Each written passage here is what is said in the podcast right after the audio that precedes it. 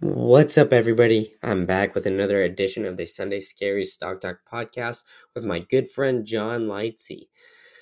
John and I talk about retail investing and how uh, retailers view the market and how people just in general are viewing inflation.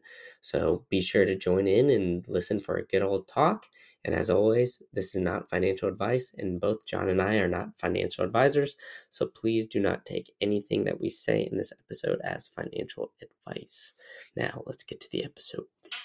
All right, we are back with another edition of the Sunday Scary Stock Talk podcast. I am joined with a special guest, my good friend John Lightsey who is uh, a friend of mine in the Tampa Bay area. So, John, why don't you tell me about yourself? Right. So, John Lightsey. Uh, I was born in Orlando, but raised in the Tampa area. I actually went to Armwood High School, which is over kind of in the Brandon Seffner area. Um, after I, you know, kind of went through high school in Tampa, I used to weigh about 300 pounds or so. So I was lucky enough and blessed enough to uh, played Division One football up in Mercer University, play offensive line, and then um, after about two knee surgeries, I realized football was not my my profession or my future. So I went pro in something other than sports, which which was accounting, and I decided to come back home to Orlando to go to UCF to get my master's degree. Nice, nice. So uh, tell me a little bit about your work experience. Uh, I know you're not just just right out of college. You're an older guy like me seasoned is what what what's said in the uh, profession. But no, so when I was in my master's program at UCF, I actually had a professor who asked the entire class of about 100 uh, what we wanted to do with our future and where we wanted to see ourselves go professionally. And um, he asked us if we wanted to stay in Orlando or travel abroad or you know go to one of the financial hubs of Chicago, New York, Boston, or even out in California where the tech hub is. And that kind of sat with me for a good bit. And after a few things happened, I saw a few signs from um, God kind of led me to go up to New York City, where I uh, practiced auditing and consulting uh, for about three years. And then, as everyone's aware, uh, COVID hit. And so that kind of shut New York City down. And after that, I decided I needed to kind of come back home and uh, spend more time with family. And that's when I kind of pivoted from the more auditing and cons- consulting vibe to more so of operational support um, with finances. So uh, currently, that's where I sit now is just doing operational financial support. Nice. So yeah, so you recently went under you know a new interview process and you got a new job, to my understanding, kind of during this time that they're deeming the Great Resignation, because a lot of people are uh, not really being, I guess, super loyal to jobs, or you know, they they got fired during the COVID crisis and they're kind of bouncing around until they find a new quote unquote work home. Um, so, what was it like going through the job interview process? Uh, did you do anything like specifically to make yourself stand out? And uh, yeah, just uh, do you think that you know that interview process was any different from you know when you first got your original job? So I think when you have your first original job, right? Employers understand that you're fresh out of college. You're not always going to say the right thing. You're not going to really know per se what you're talking about. Um, when it comes to when I got my first job out of my master's program, it was more so work at, you know, focusing on your work ethic and focusing that, you know, you're, you're a team player, which I still think that you need to portray in any type of interview. Um, but I'd say the first thing that to start with any interviews, you know, showing up on time. Uh, my college coach always had a a saying, you know, five minutes early is on time and on time is late. Um, so typically, especially now with all these Zoom calls and Microsoft Team calls that go on, you should be the first person logged on and waiting in the lobby. Otherwise, you know, if you're if you're late to the interview, that immediately writes you off. At least in my opinion, when we're hiring at my current job, if you're late or even if you're you know, even if it's one minute, it's it still kind of just shows that you don't respect my time. So why should I respect yours? Um, and then another thing is, you know, you're going to get a lot of technical questions at this stage in your career.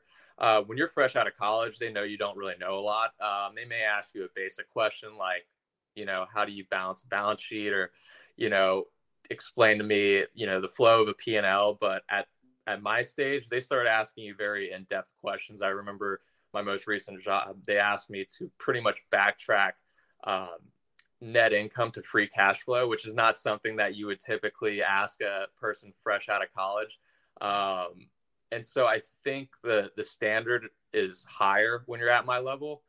Um, so again, hammering, you know, your work ethic and a bit ability to pick up items on the fly stays consistent from then and now. And then um, I would say stressing your proactivity compared to your reactivity. Uh, employers want someone who's not going to wait around and just wait to be told. I mean, that's typically what an employee is. But if you really want to progress in your career, I think being proactive is very key. And so I think that's kind of what set me apart from the rest of the candidates, um, it, especially in my my newest job. Was you know I very much stress that team play. I'm a team player. Um, work ethic is strong, and then I know a lot of people today stress the work from home culture, but if you're trying to find a new job, I understand that you need to find some things that kind of tailor to your needs, but I think overall that you know you, need to kind of be flexible with your new job. And you know some employers still want you to come in five days a week. I'm currently going in five days a week. Um, some employers only want you know half work from home half in office and then some are completely remote so i think it's all about setting expectations too with your potentially future employer um, but yeah i'd say that, that those are key and then when it comes to items you shouldn't bring up um, especially on the first one I had pretty much a list from day one because, uh, luck, lucky enough, I had mentors who stressed what not to bring up during, especially the first interviews. You know, things like pay, PTO, work-life balance. I know you want to find something that works with your work-life balance, but if you start off the rip with mentioning that you want to work from home, guess what? You're not really in a negotiative state. I know it's the Great Resignation, but you're still applying for a job, and if you start off the rip with that, it kind of sets the tone that you focus more on, you know, kind of your preferences rather than the team's preference. Um, and then also, I I recommend not to you know bring up any negative aspects of your current slash former employer um, because if you're talking bad about them in that current moment, the person who's interviewing is going to pretty much say, "Well, wow, what are they going to say about us if you know hypothetically they were to leave?" It's it's just not. I I think it's just not a good look. Um, but other than that, I mean, I, I think it's just all about being, you know, just truthful and what you want and kind of matching and aligning those, you know, expectations.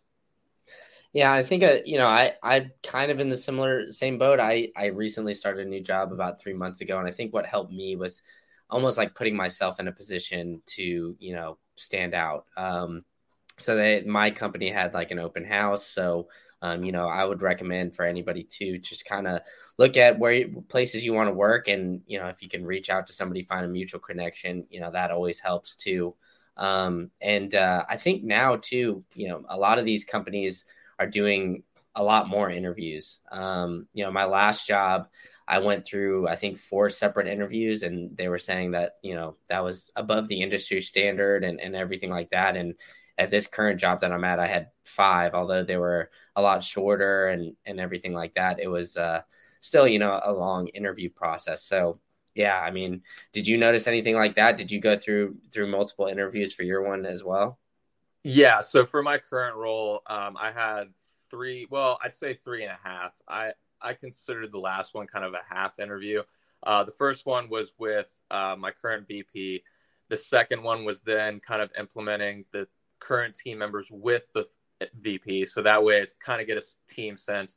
And then the last one is a panel interview that I had to deal with from different um, senior leadership. So in my interview, I believe I had the head of marketing, the head of accounting, the VP of finance, and then I want to say it was the head of corp dev, uh, corporate development. Sorry, so that way it can kind of they can kind of gauge okay is this guy a team player and can he work in all facets of the business because although you may you know get a job in you know recruiting or finance or accounting or you know data integration ultimately you're going to have to work with other department heads um, because it is a business as a whole it does not just focus on one work stream. So um, yeah i'd say that. And then the last one was just like the last kind of um, you know meeting to discuss expectations going forward which i think that is the moment in an interview where you kind of need to set your terms. Um, for instance, in mine, I I told the VP I was like, hey, you know, he told me, yeah, you pretty much have the job, and I told him, well, hey, I have you know these family vacations already booked from my current like you know my current role are we are we going to maintain this? Or hey I, I like to work from home on wednesdays because um, i'm not in, in this instance because i don't have kids but my kids get off early on wednesdays. It's their early day. I want to go spend time with them. I think that's the moment and time in an interview where you should kind of set your terms and um, establish those kind of barriers with your employer. Gotcha. All right. So you, um, you know, you don't have to dive into necessarily the exact industry or anything like that, but I know you work with a lot of people in the trades. Um, so what is it like to to work with a lot of people that are in the trades? Because you know, a lot of people our age now are getting into more of the, like you said, the techie jobs, or maybe the they're looking for a work from home. Whereas, you know, I, I think the trades are going to be here to stay and they're going to be needed now more than ever just because so many people it seems like are kind of gravitating towards that. So um, you know what is it like i know you're you're more on the you know accounting side but what is it like uh, working with uh, a bunch of people in the trades? Right so i you know i do work in the finance department and uh, accounting department. However our company very much stresses to do a ride along with a member in the trades that we support. Um, it just opens your eyes to a different perspective. And on my ride along, it was just eye opening to what these guys and girls deal with on a daily basis. And I think what was even more impressive was the fact that a lot of these people who are in the trades, um, you know, they they didn't have a college background. Um, a lot of them are former military um, or just you know high school dropouts that didn't really know where, what they were doing. They were lost. Our society, you know, kind of pushes up that you need to be you know, in finance or, you know, in tech or law or what, you know, the, you know, kind of the sexy jobs per se, where, I mean, if I told people, hey, how would it feel if you could only go to two years of school debt free and come out making six figures without even saying what the job entails? A lot of people would say, oh, that's, that's, that's money. Why, why wouldn't I take that? But that is the trades. Um, I think the lowest amount our one of our you know our individuals make is probably in the 80 to 90k range which is still great money especially the fact that you don't have a college degree and you know you don't really have any other options. You go to trade school for two years a lot of times these companies will pay for your trade school because there is such a need for the trades. And you know ultimately if you want to come out of that position and become you know a manager or you know a gm you can. I've seen it in, in my specific company most of our GMs are former tradespeople who have been in the industry for, you know, 20 to 30 years and they, you know, realize, hey, I know these trades inside and out. I can run a business. I, I know what what these people like, what they don't like, what works, what doesn't work. And so I think that's one thing that our society really hasn't stressed. And, you know, ultimately, I think that, yeah, a lot of people consider the trades are quote unquote dying.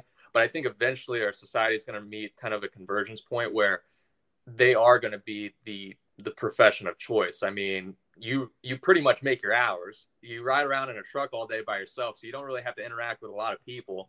And again, I think it's it's something that our society doesn't really focus on, but I think there needs to be a refocus on you know plumbing, electrical work, and um, HVAC install because those are some of the hardest working people I've seen, and they they are the definition of making something out of nothing because I've I've I've ridden along with these people and they're the hardest workers I've ever seen. Um, so yeah, I think that that's kind of my viewpoint on the trades.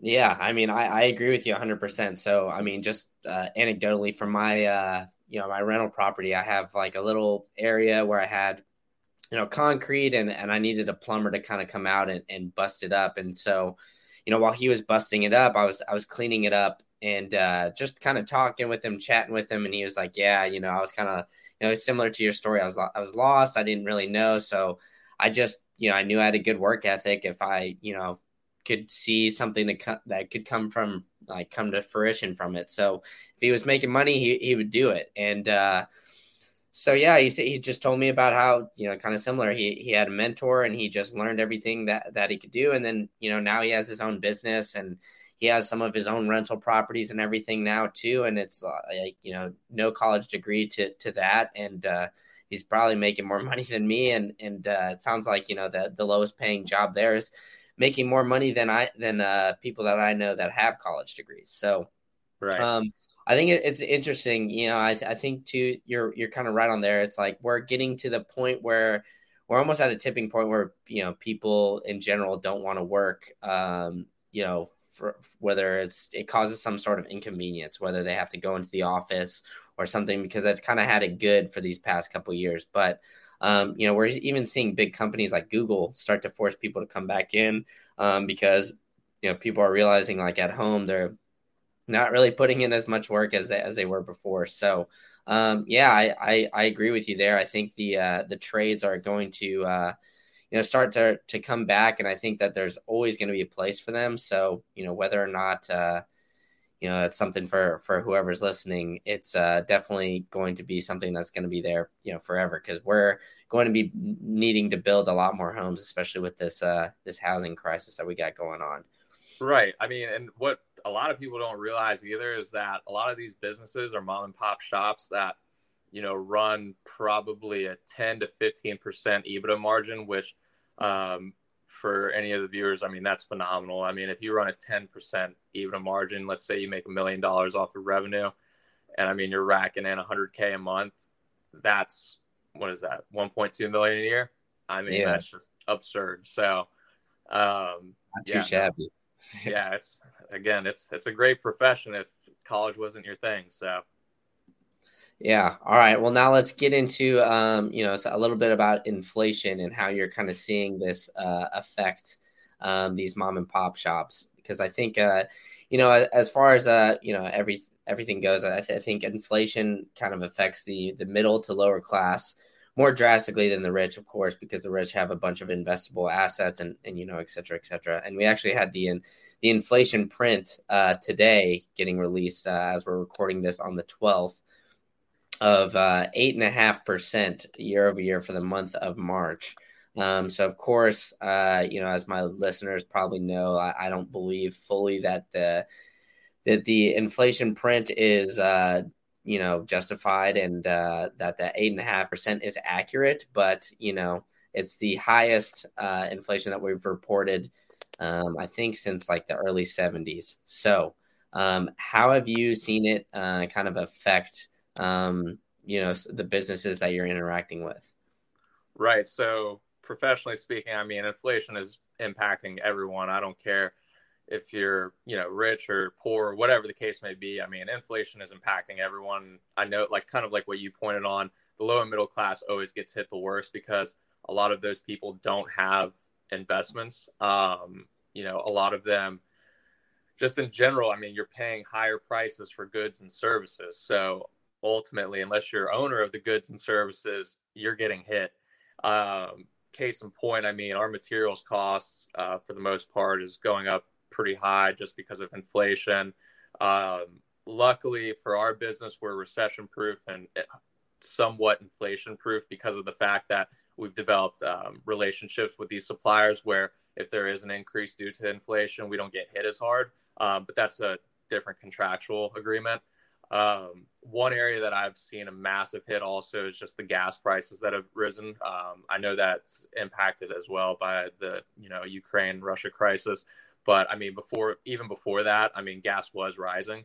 So I think what it does is obviously it stretches businesses very thin because your your incremental cost is going up, right? Like it's it's typically your indirect cost that is taking a hit, it's not really your direct labor, your direct materials, um, direct cost of goods sold, because usually that goes hand in hand with revenue. One way to combat that though is obviously rising prices, which you know, if we rise, you know, raise our prices, then um, obviously our consumer feels it. So I think it's just a nonstop cyclical process that, you know, once one company raises their prices, we in turn raise ours, and then ultimately the consumer is the one who gets hit. And like you said, I mean, we haven't seen anything like this since you know the '70s slash '80s. It's it's unprecedented, and um, you know, it's not it's not due to one set administration, typically inflation takes over years and years of just fiscal and monetary policy. So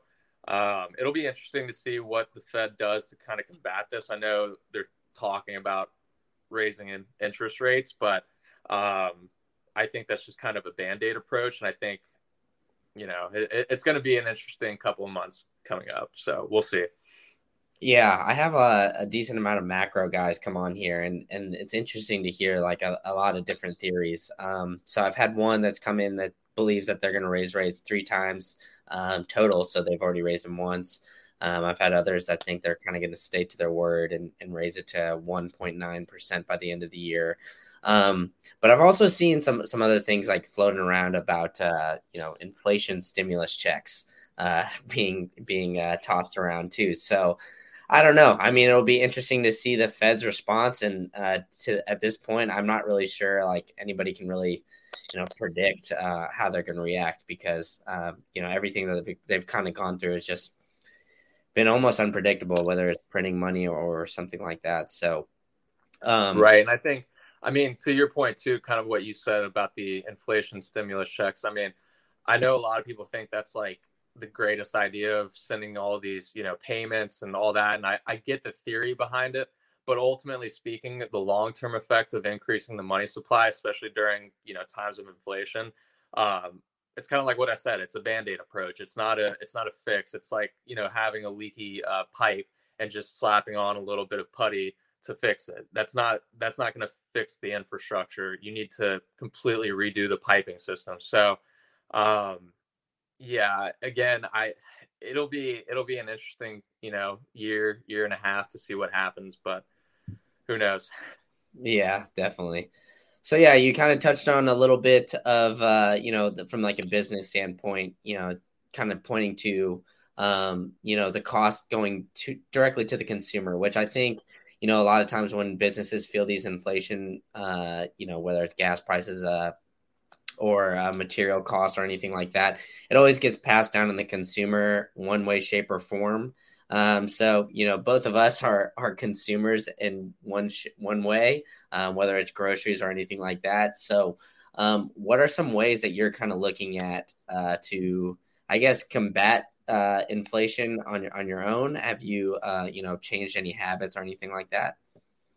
Yeah, so I think my habits ultimately stem from the 2008 uh, financial crisis. Um, my father was in real estate development, which was heavily impacted during that time. Um, and so my family didn't make a single dollar for probably three to four years. Um, so my dad's always been economically fiscal. He got that from his grandfather. So um, I think that I've kind of always been equipped to this. It's not so I'm making a drastic change. I know a lot of people beforehand we're spending boatloads of money and just going on these shopping sprees and going on these nice lavish vacations and um, ultimately i think it comes down to spending within your means if you know you want to save up for a trip well guess what you can't go out to dinner every night um, so i think the ways that i've changed my viewpoint is typically speaking you know monday through friday i try and you know stay pretty pretty lean um, you know i cook from home I try not to go out to lunch every day like a lot of my coworkers do. Um, I don't go on these like massive shopping sprees. I only kind of buy with what's in my means. So if I need a new pair of jeans, I'll go buy one, but I'm not going to go buy four pairs of jeans. Um, and then when it comes to you know vacations or very extravagant expenses, you know, if I know it's coming um, within the you know the next year, I set aside a portion of my paycheck to kind of budget for that. So that way, by the time that that expense arises, I'm not like frazzled or scared or just, you know, trying to figure out like, okay, where am I going to pull all this money from? I've been saving the past, you know, six, five months to be prepared for this. So I think one way people can do that is again, eating at home. It's the easiest way to save money. What people don't realize is if you buy lunch every day, right? $12, let's say $10 a day for 30 days, right? 300 bucks right there that you could save each month. That if you save up for five months, that's fifteen hundred dollars. Guess what? That's a flight anywhere, you know, to Europe. So it's just kind of one of those things where you have to kind of put a monetary viewpoint on it. And again, I, it, it all stems back to kind of spending within your means. I know, I know there's a lot of people, especially in Tampa, who try to keep up with the Joneses and try and buy the newest and greatest thing and always trying to stay relevant with what they have and what they've purchased. And, you know, luckily my dad and mom always instilled in me that that stuff kind of doesn't matter. And if it came down to the end of the day, if, you know, if you looked at their personal balance sheet and you stopped the clock, they'd probably be in the red. So um, I'd say that's probably that's that's pretty much how I approach my personal expenses. I don't know about you. Yeah, I think uh, you know I, I I view them very similarly similarly to you, and I think we're kind of uh, you know exceptions to the rule. Um, you know, I think uh, a lot of Americans have you know massive credit card debt, and uh, you know it's unfortunate, especially during this time where you know, things are getting more expensive, and then that debt's just going to keep piling up, and you know um, although the government keeps halting student loans, um, you know, I know many, uh, you know, friends and, and family members that have, uh, you know, massive student loan debt and things like that. So, um, you know, it's just kind of a, a cycle that um, I think if, you know, this inflationary time comes, like more people are kind of waking up to the fact that, hey, you know, although the money printing and the stimulus checks, maybe they don't understand like, you know the full reason why it's happening but they understand hey i i go to the grocery store it used to be a hundred dollars now it's a hundred fifty dollars like what the hell's happening? Um so right. i think a lot of people are starting to wake up and figure out you know we need to figure out something to combat this issue. Um and they don't really know the reason why. I mean we have uh I know some people, you know, kind of believe, you know, maybe the media or the narrative or something like that, or or believe it's potentially the Putin rate rate hike or or something like that. But um, you know, I think uh, as as soon as this Russian uh, Ukraine war ends. Um, you know, wh- whenever that'll be, if uh, inflation is kind of here to stay, like they've said, uh, they'll kind of realize, like, hey, it, it wasn't all this war. So, um, yeah, another right.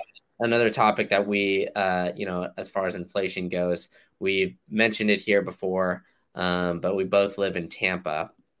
And I think mm-hmm. uh, Tampa and, you know, Texas and a lot of these southern states um, have kind of seen skyrocketing rent. Um, I think that's kind of a, a lot of due to the to COVID nineteen, where you know Tampa and uh, Florida as a whole, and, and Texas and a lot of these southern states kind of stayed open, so a lot of people decided to move down. And uh, you know, like like we mentioned before, the the remote working, uh, people want to live a little bit where it's sunny, maybe a little bit nicer place to live. Uh, so, what do you think? Uh, you know, some of the potential consequences for a city like Tampa are um, when we're seeing like you know just massive rate or massive rent increase uh, in places like you know that are generally speaking desirable to live, like downtown and you know in the various bar districts. Right. So uh, it's such a tough subject because there's so many ways to look at this. I mean, it kind of depends on your viewpoint. Um, me personally, I think it just more so contributes to urban sprawl in the sense that you know a lot of people aren't able to live in South Tampa and downtown Tampa like they used to. I mean, I remember growing up, my grandmother's house was maybe in the 300 to 400 range. I looked on it on Zillow literally last week, and now it's like 1.2 million. It's just honestly absurd and kind of shocking because you know, growing up around here, like I I would have never expected that Tampa would be kind of a hub for the younger generation and the people who are trying to you know work remotely. I always I always knew like Miami or Orlando was always a hub because of just the tourism that aspect, but in my wildest dreams, I never expected Tampa. So I think it's it's negative in the sense that it's it's causing a lot of people and kind of the culture of South Tampa to kind of um, spread, uh, which isn't necessarily a bad thing, but I think it's losing a lot of its neighborhood culture. I mean, when you look at Tampa, probably about when, for instance, my mom was growing up. I mean, it was heavily Hispanic, Italian culture.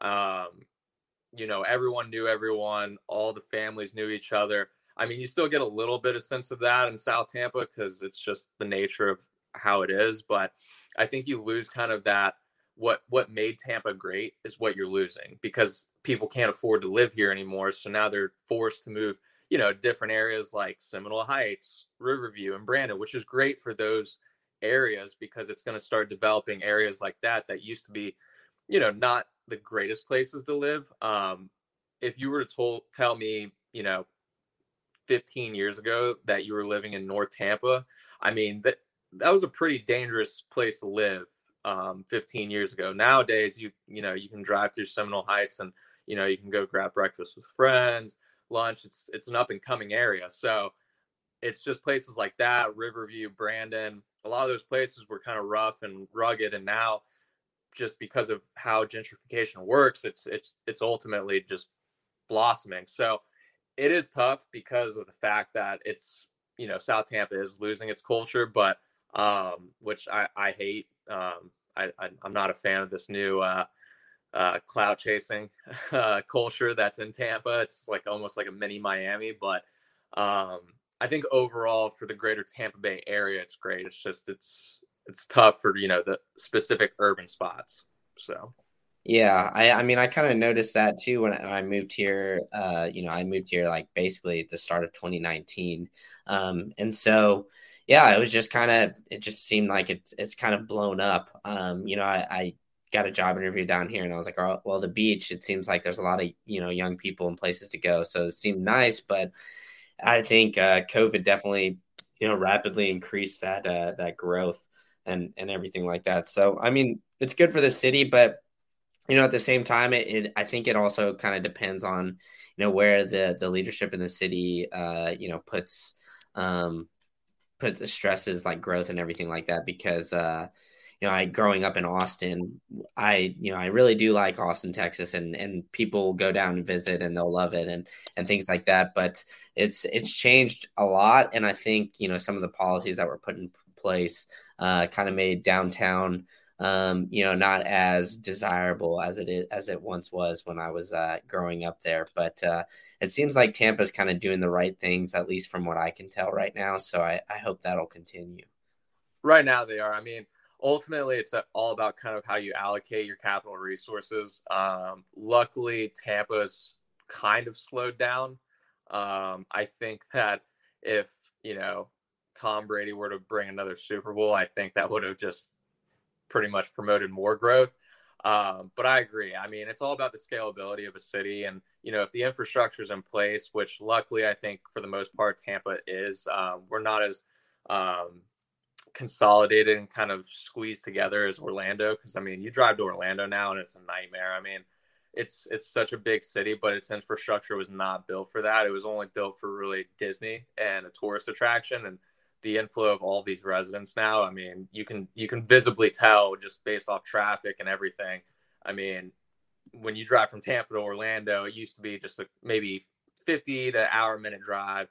Um, but now, I mean, it takes close to an hour and a half, two hours because you're just stuck 30 minutes out driving, you know, an additional hour. So who knows? Hope I hope for the best. Yeah, I hear you. Well, you you mentioned uh, allocating capital, so now we'll talk a little bit about uh, allocating your personal capital. Uh, so, do you do any like stock related investing or any other kind of investing? And if so, um, you know, how do you do it? And uh, I guess what are your some of your goals um, that you have to, you know, with with investing? Right. So when it comes to allocating my uh, resources, I do it all myself. I would be very upset with myself if I went to school for five years in finance and accounting and didn't understand at least the basics of stock trading and uh, just overall investing. So um, I typically, you know, I have my traditional 401k that I contribute to.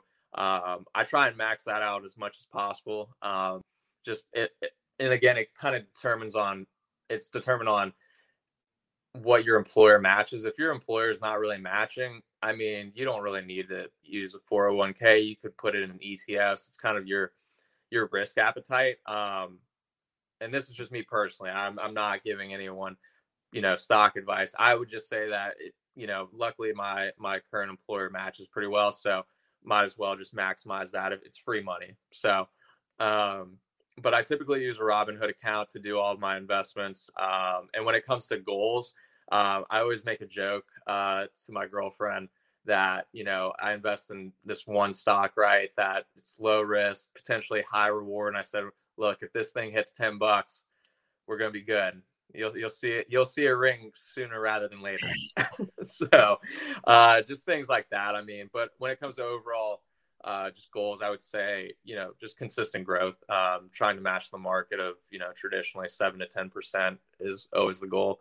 Um, but yeah.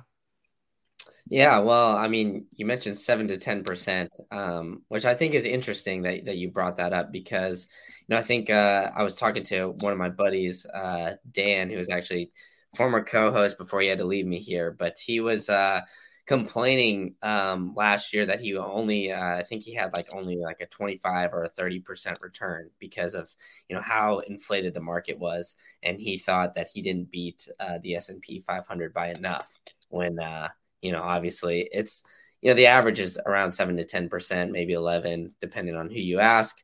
Um, so, how do you look at um, your investments? Do you generally just use like ETFs or do you kind of play? I know you mentioned uh, the one stock to go to 10 bucks, but do you kind of just, uh, you know, pick at companies that are in your, I guess, um, in your wheelhouse, or do you just, you know, mostly ETFs and kind of just throw, um, throw some at, at random companies here or there? Yeah. So if I had to take a certain percentage, I'd say about 80 ish percent, give or take. I mean, it just kind of depends on the day, but usually around like the 60 to 80 percent is in ETFs. Um, I think that having that safety net of just following the market um, because traditionally speaking, I mean, I know your friend Dan hit 25%, but there's definitely going to be a year where he's going to be negative 25%. Um, it's just how the market goes. And if you look at the past 50 years, it's always going to stay at an average of 10%, right? So there's always going to be highs and lows. It's like a roller coaster. There's always going to be good years and bad years. So I think that allocating a certain percentage of your investments to ETFs and you know the mutual funds i think is a good practice. And then with that and, and again it kind of depends on your risk appetite right? So if you're not really feeling risky i'd say 80 to 20 if you're feeling risky 60 to 40 that's just my personal preference. That's what i've kind of seen throughout the years that i've invested.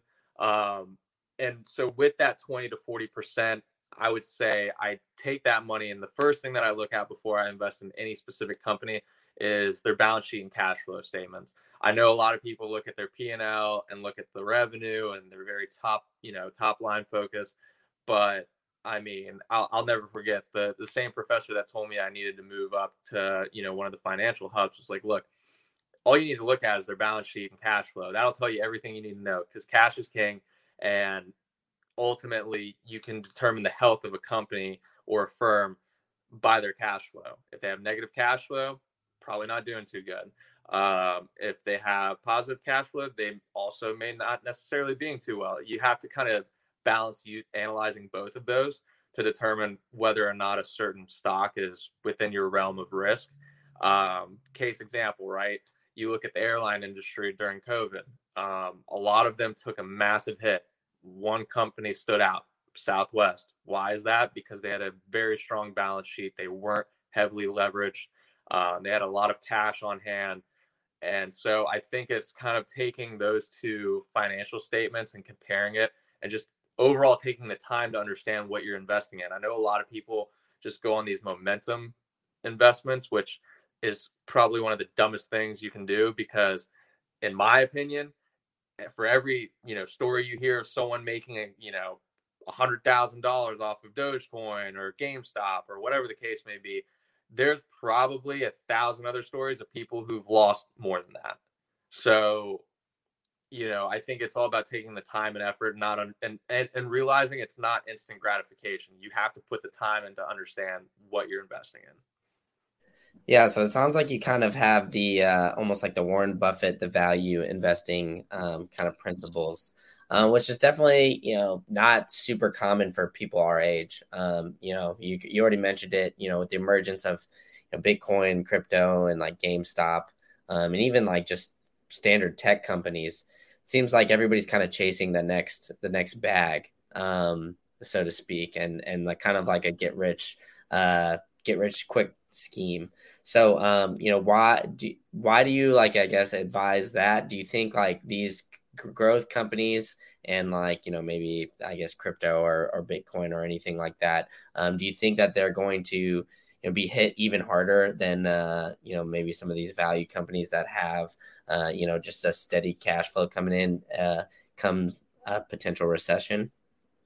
So I don't necessarily think that Bitcoin and crypto are bad. I think that investing a large portion of your potential capital isn't the wisest thing uh, just because of the volatility of those those investments. I mean by nature they are very volatile. I mean we've seen it over the past five years.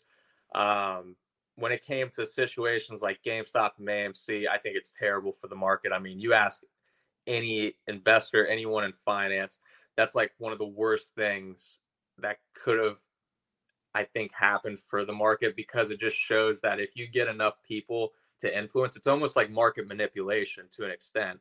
Um, because if you get one person who has a massive following, say like an Elon Musk or you know Jeff Bezos or whoever, like they can manipulate a, a stock. Case example: Elon Musk. He was promoting Dogecoin. Um, I think right before he purchased a bunch of it, and he goes on SNL and you know talks about how great it is probably made a great you know return on it and sold it out and then what happened? It crashed. So um, i don't think that those investments are bad per se because i think there is to an extent a wave of the future with bitcoin and cryptocurrencies. It's just that i don't think it's reached that phase yet and i think there's just too much volatility and i know people who use bitcoin are very much against regulation but there's a reason why they're against regulation it's because of the fact that they're able to manipulate the market so much. So I don't think it's necessarily bad. Um, I just compare those situations to the, you know, Vegas casino, right? You walk through a Vegas casino, you see thousands of people. I guarantee you for, you know, the people, you know, you always walk around and you see people yelling, right? Like, oh, they just want a bunch of money. Uh, that's awesome. Well, guess what? I get guarantee at that table, like the other four guys lost a shit ton of money. Um, so I, I again, I think it's not necessarily bad, but uh, I wouldn't go and I'd say maybe five to ten percent is what I would invest in when it comes to Bitcoin. And I know that there's people who are probably going to listen to this and be like, "Yeah, you're an idiot. Like Bitcoin's the future." I know those people. I, it's just not my style. Um, everyone's got their own style. Yeah, no, I, I, I hear you. I'm a Bitcoin guy, so I, you know, I've I, I invested uh, a couple years ago, so you know I've done pretty well on that. But um, you know, to your point about other cryptos and, things like that, I think you know, when it comes down to it, it's a lot of just similar to your uh, thesis when it comes to investing in companies. Like if you don't really understand it or understand the utility or you know whatever the meaning behind it, um, you know you're going to get rug pulled on on some of these risky investments, whether it's GameStop or or whatever it is. Um, you know, we actually had Portnoy. Uh, you know, the president or founder of uh, Barstool Sports put out a video today about his Safe Moon investment, which was like just a shit coin that he even claimed he didn't even know anything about. He put 40 grand into it and uh, he checked the investment. And while he was at the conference, um, it was at 4K. So he lost, he got like basically 40,000 to 4K. And then they said, you need to, I don't know, go to volume two or whatever it was. I have no idea. I don't right. know anything SafeMoon. But he, and once he switched to Volume Two, it went from 4K to 140 dollars. So he got went from 40,000 to 140. So I think uh, you know I, I think Bitcoin's here to stay, and a lot of these other ones um, are not necessarily the greatest investment, but you know I think everybody's going to kind of do the research and, and come to that conclusion on their own before um, you know because you're going to have people push things on you and you're going to think you're full right. of shit. Really. Well, no, I think the wave eventually is going to get there. It's just like you said, bit you know the ones like Bitcoin, Litecoin, Ethereum, those are very established. So I think those aren't necessarily risky. It's just these like one-off ones, like you said, that you know you can put 40 G's in and then you walk away for 15 minutes and it's down to four. So I don't know. I mean, I know it's the wave of the future. Um, I have a little bit of an investment, but nothing like you know earth shattering. Um, so I get it. yeah, I gotcha. All right, so I guess a, a, little bit more of a difficult question. How do you determine that you're in a bad stock position, and uh, like I guess determine when, whether or not you're going to sell? Yeah. So again, this is I know this is going to be debated till the end of time. Um, for myself, I look at its uh, 50 day moving average. Um, you know, if it crosses below its 200 day moving average, it might signal, you know, kind of a change in its trend. Um, and so, again, it's all kind of about your risk appetite. Like if you need the funds like now, um, once you've taken, you know, probably a 10% hit, maybe it's time to, you know, cut your losses, walk away from the table, say, all right, that was a bad one. But the, the key is you got to learn from it, right? Like, why was it that you lost 10%? Did you buy during a peak? Um, you know, just things like that to understand. Um, but I'd say, yeah, I mean, it, it, it all depends on your risk appetite. Like, for instance, right? Like, one of my stocks is taking an absolute shitter, but I I've already put enough money in it that I think like it's not like it's not going to hurt me if I leave it in there, and it's not going to hurt me if I take it out. Um, and it's expected to go up.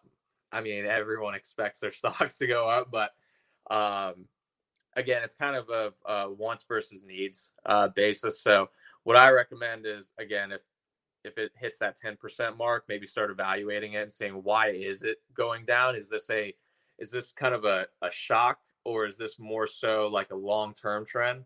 Um, because a lot of times, you know, these companies will take a shock, right? Like you can't Ukraine, Russia, that shocked a lot of industries. Um, it spiked all the gas companies, right? So that's that's just a, a current event shock that happens. Um, so I, I, think that's that's it. I, I would give it like maybe a 30 day um, analysis and then kind of go from there. But I always say it's better to sell when you're at a loss than you know a rapid win because then you don't have to pay taxes.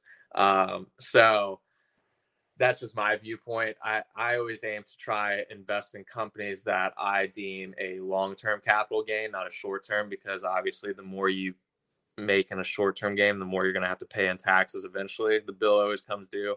I know you hear all these stories of people making you know 100k off of one stock, but in reality they're only making like 60. Um, so that's just kind of my my viewpoint on the matter. Yeah, I got you. Play the long term game, and I think another thing that helps me with it too is, you know, before I invest in a stock or a company or, or whatever you want to call it, I develop a thesis behind why I invest in it. And uh, you know, once you have a long term outlook on it, you know, the price necessarily like maybe you could get it a little bit better of a price or what. Um, but at the end of the day, if you truly believe in the fundamentals of the company and, and everything like that, you know, the stock theoretically should go up as well. So um, I think just having like a long term outlook helps as well. So um, you know, when you play with these short term games like you're talking about, that's when you could potentially run into trouble, especially if you don't know what you're doing. So um, right. Yeah. Well, it's also about kind of analyzing, okay, what do you as an individual, right, use on a daily basis? Like what are your specific needs? It's kind of like what you, you know, kind of pointing back to Warren Buffett, right? Like he for the most part invests in stocks that he uses on a daily, monthly, yearly basis. I mean, that's why he invested in Delta because he flies Delta. That's why he invested in Amex because he uses Amex every day. Like those are going to be stocks that are going to be around for a long, long time. And unless, you know, some freak accident or freak, you know, event happens, they're going to be continuing in business. So I think, like you said, it's kind of like developing that thesis of, okay, why is this a value stock? How does it bring value to me? How does it bring value to other people? Because that ultimately, at the end of the day, that's what's going to determine the stock price. So, yeah, I gotcha. All right, so what what are some tools, if any, that you use to uh, analyze stocks and, and find companies? So a lot of times I just use Excel. Um, you can go to Edgar, which is kind of the SEC filing um, website. You can download any type of um, SEC file document, whether that's uh, proxies, whether that's um, you know press releases, and or quarterly financials, yearly financials. Um, so I usually take those, and then you can kind of convert those PDFs into Excel spreadsheets if you'd like. Um, that's what I do if I want to do any, you know, type of analysis, whether it be, you know, the return on assets, um, return on investments, um, things of that nature. So I typically like to look at the ROA and ROE uh, when I do that, just because that kind of gives you a sense of the health of the business. Um, and I think that that's that's ultimately ultimately the source of truth, right? Like those are audited financials. Um, you can do all types of like Power BI analysis and all this and all these, you know, pizzazz and look for trends. But I think ultimately the proof is in the pudding. It's going to be in the financials. A lot of times they file, you know, three year financials. So on a baseline, I think that's like a good starting point. And then if you want to start comparing it to, you know, other companies within its like peer group, that's when you can kind of start consolidating all of that information and then run your own analysis and say like, hey, you know, I want to invest in this, this, and this. I mean, case in point, I remember um, I was bored during COVID, and this was obviously during like you know a lot of free time. Um, but I took the price of um, you know probably like 20 stocks that were heavily impacted. So you know cruise lines, um, hotel industry, um, airlines, like different ones that were immediately impacted, right? And I took their stock price based on, you know, let's say one one, and I saw their stock price at the current moment, and then I ran that comparison to say, okay, these are very, you know, value stocks. Even though they're taking a hit right now, they're value stocks. It was like Marriott, Delta, you know, companies that the government, for more or less, isn't going to let go out of business. And if you run that analysis of saying, okay, I'm buying right now when it's at a dip, it's a known dip, it's the COVID pandemic, it's it's it's it's everywhere. If I buy right now, if let's say I were to allocate a thousand dollars on like a you know price weighted uh, index, um, where would my return be if I were to get to just the original levels of one one uh, 2020? And I think like kind of performing that analysis is something that can be utilized to say, okay, this is a good imbe- investment, this is a bad investment, this is the potential return, this is the potential loss that could happen. So, um, again, at the end of the day, investing's like a very structured and uh, regulated version of gambling. So it's kind of a crapshoot.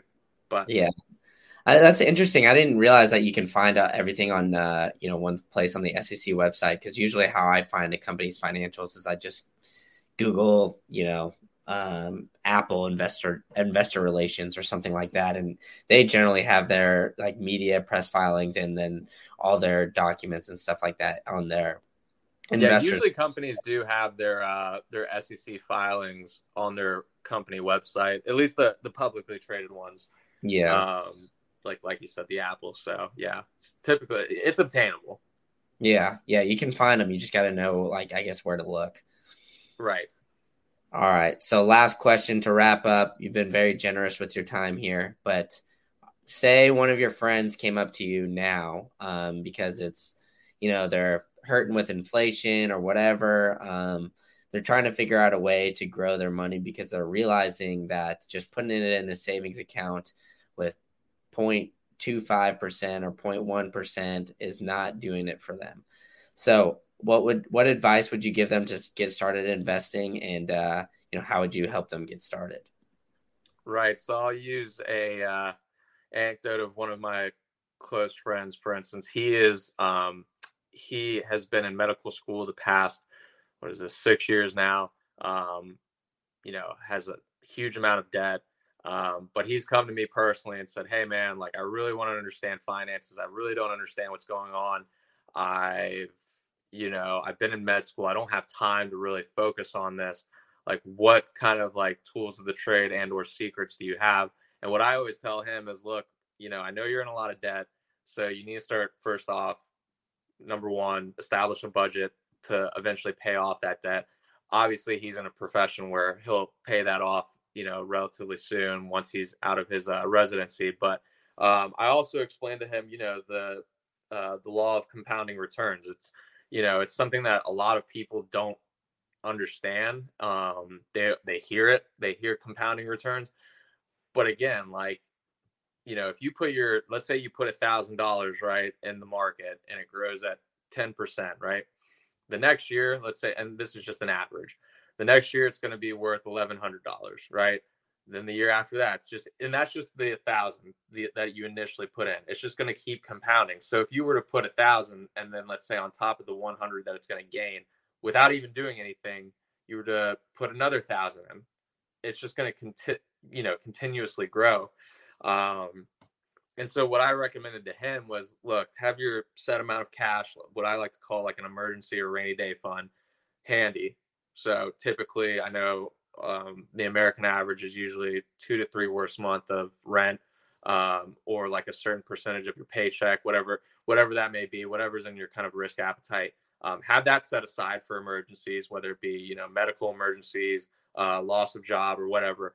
But then really try and focus and hone in on you need to continuously um, put your money towards that account whether it be through a financial advisor, whether, whether it be through Robinhood, and you just disperse the amount every month um, or every paycheck.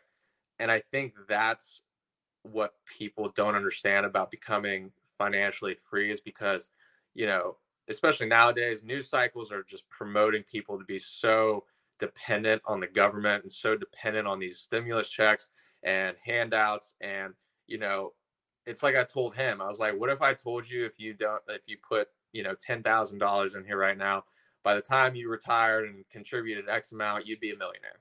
Everyone has the capability of becoming a millionaire. They just don't understand that the law of compounding returns is the way to get there. And I know a million doesn't mean a lot in today's society with inflation, as we've discussed, but still, to a lot of people, that means a lot. And I think if people really sat down and took the time to kind of understand that, they'd be more in tune to save the money from going out to eat and putting that 70 to 80 dollars in an investment that within a year could be worth you know x amount of money. So that's that's the one piece of advice that i would give to my friends um, who don't understand finance. And i i always tell all my friends who are in like medical school i'm like look if you ever want to sit down for an hour or two and just talk about things um, i don't want to know anything personal about you. I just want to understand what your ultimate goal is, and I'll tell you what you have to do to get there.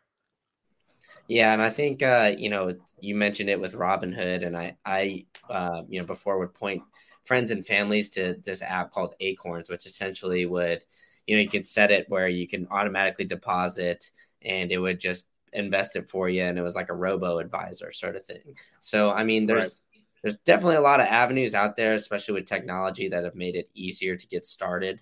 Um, so yeah, for anybody that's uh, listening, I think you know if you're determined enough, you could just do a couple Google searches or ask a, a friend. Uh, you know, because I'm sure people have friends now that are at least one or one or so person that's as interested in it or has looked into investing in some way, shape, or form. Um, just talk about it. You know, just there's free content out there. You can definitely do your own research, and uh, you don't have to be an expert to get started. That's for sure. Absolutely, couldn't agree more. All right, John. Well, thank you so much for your time. And uh, yeah, do you have anything you want to give us some parting words to sign off here? No, it's been a, a great experience. I always love talking about finances, um, especially in today's hectic world and volatility. So it's always great to kind of discuss that and see where uh, where your mind's at. Because you know, I know we talk about things offline, um, but it's always it's always fun to hop on and give you know whoever's listening any type of advice that or you know perspective that they didn't have before. So i appreciate the time. Yeah okay of course. All right we'll have you back on eventually. Uh maybe we'll have uh we'll tell some crazy stories or something like that and uh deep dive, dive into, into the trades. I got some trade stories. We could do a whole podcast on that. Yeah for sure. We'll do that next time. All right. That's it for me and that's it for john. Thank you so much